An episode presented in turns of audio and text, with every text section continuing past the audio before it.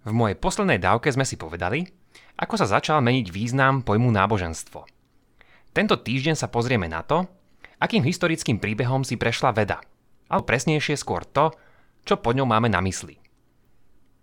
Predtým, než si do nášho obehu zavedieme dnešnú dávku, mám tu pre vás ako tradične už pár oznamov. Na tvoje otázky radi odpovieme cez e-mail vo forme menopodcastera zavinač meno našej relácie.sk, teda Andrej, Miro alebo Jakub, zavinač pravidelnadavka.sk.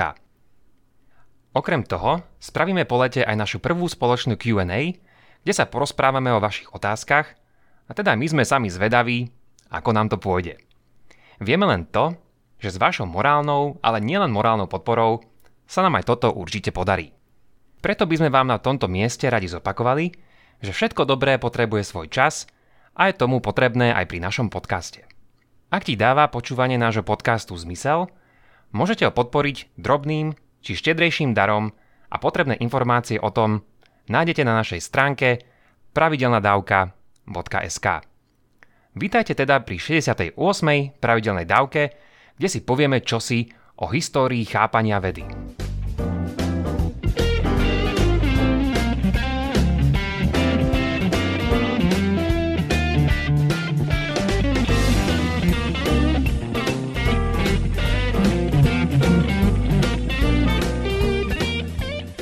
Ľahké a pochopiteľné si myslieť, že pojem veda znamenala vždy a všade to isté. Tie isté praktiky, metódy či spôsob zmýšľania o tomto svete. Nakoniec, všetci sme počuli aspoň to, že hoci ešte len v kolíske, veda existovala aj v starovekom Grécku, Egypte alebo Babylone. Nakoniec u nás v západnej civilizácii prebehlo niečo, čomu hovoríme vedecká revolúcia – a odvtedy postupne naše poznanie o svete vzrastalo čoraz viac, čo platí samozrejme mnohonásobne viac o 20. a 21. storočí. Môže sa nám pritom zdať, že všetky tieto vedecké úsilia, to jest od staroveku až po súčasnosť, sú rovnakým typom a líšia sa len rýchlosťou či kvantitou získaných poznatkov. Nie je však tomu vôbec tak.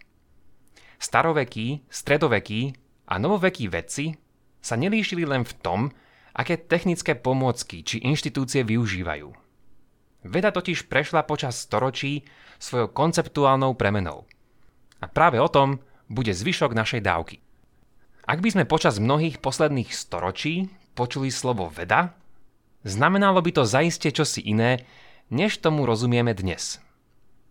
Za dlhodobý významový obsah tohto pojmu nesú zodpovednosť starovekí Gréci. A hlavne ten, ktorého poznáme pod menom Aristoteles. Od jeho čias, to jest od 4. storočia pred našim letopočtom, sa pod vedou rozumelo poznanie. Avšak nielen akékoľvek poznanie, ktoré nás môže napadnúť alebo na ktoré môžeme prísť. Rozumelo sa ním poznanie, ktoré možno definitívne, jednoznačne a pomocou jasného dôkazu dokázať. V tomto význame išlo prísne o poznanie matematické, pri ktorom môžeme závery vyvodzovať z iných výrokov a keď všetko robíme správne, musíme prísť k záverom, o ktorých nebude žiadnych pochyb. Takéto poznanie sa tiež volá deduktívne, pretože ho vyvodzujeme, dedukujeme, z výrokov, o ktorých vieme, že sú určite pravdivé.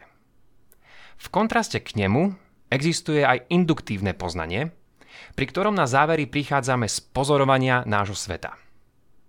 Pre Aristotela a pre celý západný svet bolo vedecké poznanie stotožené práve s dedukciou, čiže s logicko-matematickým vyvodzovaním. Teda s niečím takým, ako sme robili na našich hodinách matematiky, keď nás učiteľ nútil, teda sprevádzal pri tvorbe rôznych geometrických dôkazov. Všetko ostatné poznanie závislé na pozorovaní, teda induktívne poznanie, nebolo pre nikoho prísne vzaté vedeckým, pretože bolo omylné. Ak by ste chceli počuť v jednoduchosti vysvetlenú deduktívnu logiku, pustite si Jakubovú dávku číslo 32. Je teda dobré a zaujímavé si uvedomiť, ako sa význam vedeckého poznania za tých vyše 2000 rokov zmenil. A nielen zmenil, ale spravil otočku o 180 stupňov.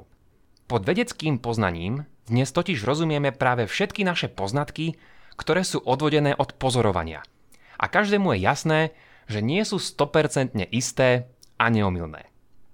Mnohí vidia veľkoleposť vedy práve v tom, že má v sebe zabudované samoopravovacie mechanizmy a môže tak napravovať svoje omily.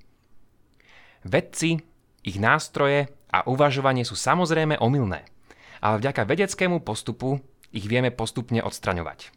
Avšak vráťme sa opäť trochu naspäť do histórie a doplňme ju o ďalšie dôležité udalosti, ktoré sa týkajú chápania vedy.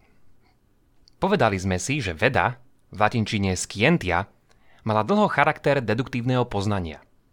Zároveň však zo sebou niesla aj druhý význam. Zároveň to bola čnosť, ktorú sme mohli mať a ktorá bola charakteristická tým, že sme vďaka nej dokázali k takémuto poznaniu prichádzať. To znamená, že sme vedeli, ako robiť matematické či geometrické odvodzovania, respektíve, že sme vedeli správne z pravdivých výrokov dedukovať iné pravdivé výroky. Bola to čnosť, ale zároveň práve táto činnosť, ktorou sme prispievali k zlepšovaniu tejto zručnosti. Čím viac vedy ako kvality sme mali v sebe, tým viac vedy sme mohli správne a pravdivo produkovať.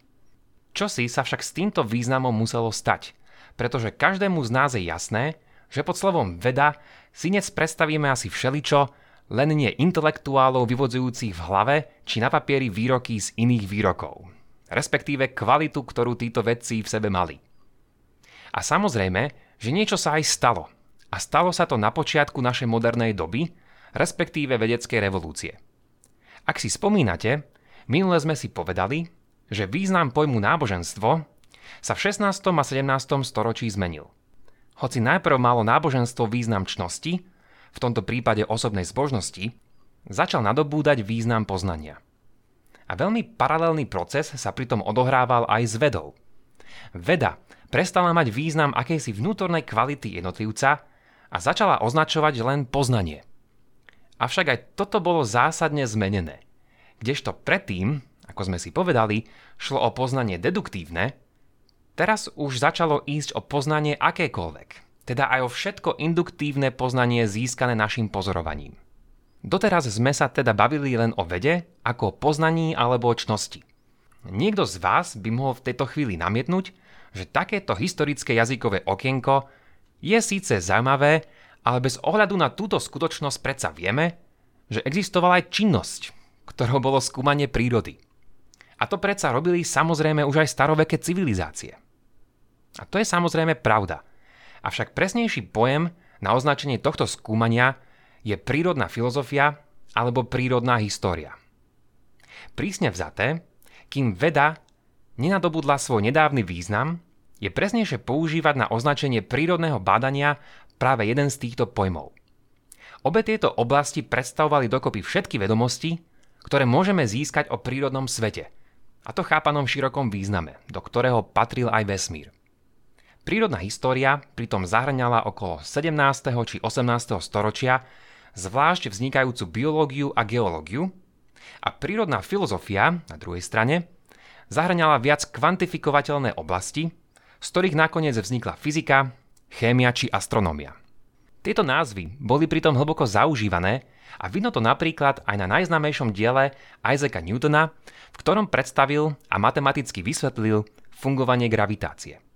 Toto dielo je veľakrát skrátené len na názov Principia, ale jeho plné znenie je matematické princípy prírodnej filozofie. A teda nie napríklad matematické princípy vedy. Približne od 18. storočia sa od prírodnej filozofie začali očleňovať také exaktné vedné odbory, ako ich poznáme dnes. To je napríklad fyzika. Avšak názov prírodná filozofia bol stále používaný a to až do samého konca 19. storočia. Prírodná filozofia bola teda vykonávaná badateľmi, ktorých nazývame prírodní filozofi. A teda ľudia ako Demokritos, Newton, Boyle, Galileo a podobne boli nazývaní práve takto. A tých, čo sa venovali prírodnej histórii, boli označovaní ako prírodní historici alebo naturalisti. Najznámejšie meno, ktoré by sem patrilo, je zaiste Karl Linnaeus. Prírodná história, respektíve prírodní historici, boli však zameraní predovšetkým na klasifikáciu prírodných hornín, fosílií, rastlín a zvierat. Vedecké odbory, tak ako ich poznáme dnes, sa začali o nej postupne odčleňovať, keď začali prejavovať záujem nielen o triedenie prírodných vecí, ale hlavne hľadanie hĺbších zákonitostí, ako to bolo napríklad so vznikom biológie niekedy v polovici 19. storočia. Jedna z otázok, ktorú máme teraz pred sebou, je ako správne môžeme a máme označovať týchto vedeckých bádateľov. Máme teda azda vždy používať frázy prírodní filozofi a prírodní historici podľa toho, do akej badateľskej tradície patrili?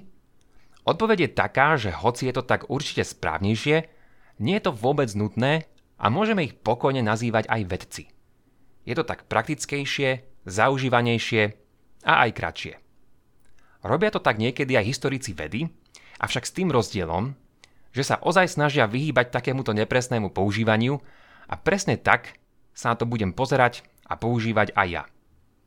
Z týchto dôvodov bude azda dobré, ak si aj vy osvojíte podobný slovník na označenie týchto aktivít a ich predstaviteľov. Ak však použijeme slovo vedec a veda, referujúc na dobu pred 19. storočím, je to v poriadku. Avšak je dobré byť si vedomý týchto rozdielov, ktoré som vyššie spomenul. Do tohto storočia zavítame už o chvíľu, ale predtým vám poviem o ďalšom dôležitom rozdiele. V mojej poslednej dávke sme si povedali niečo o hraniciach náboženstva a spomenuli sme si, že neboli ešte vôbec presnejšie definované. V mnohých prípadoch sa náboženské a vedecké zmýšľanie prelínalo. Dnes sme si už spomenuli Isaaca Newtona a spomeňme si ho ako vedeckého velikána ešte raz. Newton sa napríklad vyjadril v druhom vydaní svojho veľdiela Principia o Bohu, ktorého považoval za súčasť skúmania v rámci prírodnej filozofie. Existovalo pritom mnoho iných podobných autorov a diel, kde príroda a teológia boli spolu prepletené. Nebolo to len o tom, že za čisto vedecky neutrálnym textom bol taký teologický komentár v poznámke pod čiarou. Ale veľakrát boli zmienky o Božom dizajne a o Božích zákonoch vodkané priamo do textu. Toto bola jedna veľmi silná tradícia, ktorá existovala, no zároveň treba povedať, že na druhej strane sa začala formovať aj iná tradícia, ktorá sa chcela vyhýbať teologickým výrokom na svojich stránkach. Nebolo to však spôsobené žiadnym nejakým zvrchovaným nariadením od nejakého kráľa či iného predstaviteľa alebo akýmsi spoločenským tlakom. A tieto dva spôsoby písania o prírode existovali spolu dlhú dobu. A na tomto mieste musíme preto zopakovať niečo, čo už som minule spomínal. A to, že hranice vedy a náboženstva boli v minulosti jednoducho iné, než je tomu dnes. Preto je problematické tvrdiť, že viedli medzi sebou akúsi vojnu za každým, keď uvidíme, že v minulosti existovali medzi nimi nejaké spory a trenice. Poďme sa teraz pozrieť na to, čo sa začalo diať v 19. storočí. V prvom rade, slovo vedec v anglickom jazyku a v mnohých iných do 19. storočia neexistovalo. Prvýkrát ho použil angličan William Ewell v roku 1834 v istom vedeckom časopise, v ktorom vyjadril nespokojnosť s tým, že nielen on, ale ani jeho okolie nemajú vhodné označenie pre prírodných bádateľov.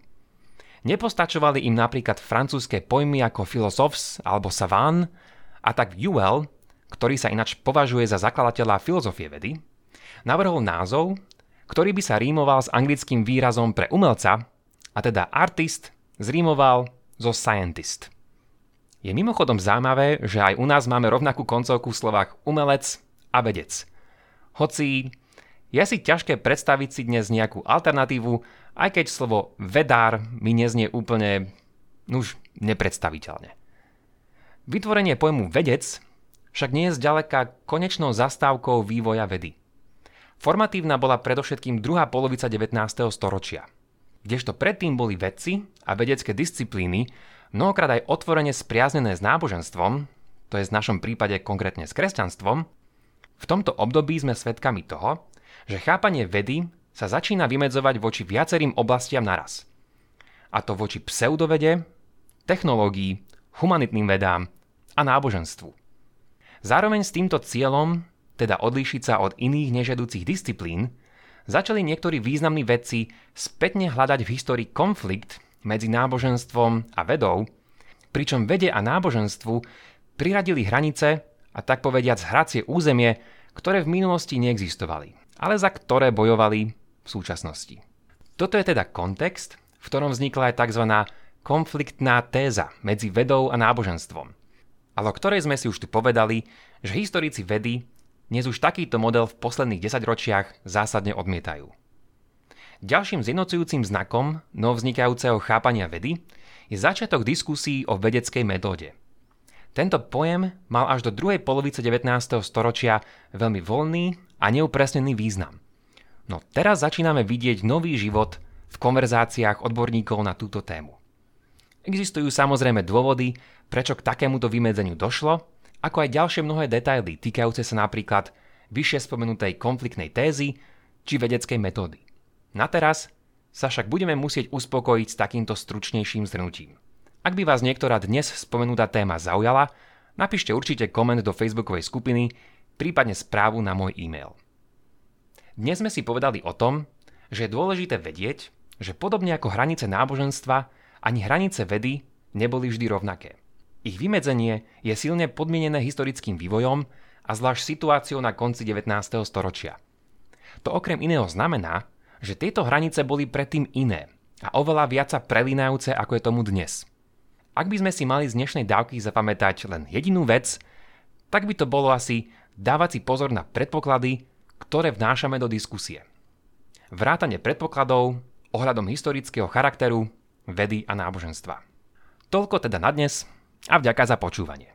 Už len pripomeniem, že pravidelnú dávku môžete odoberať v podcastových aplikáciách Apple a Google Podcast, Spotify, Stitcher a Podbean.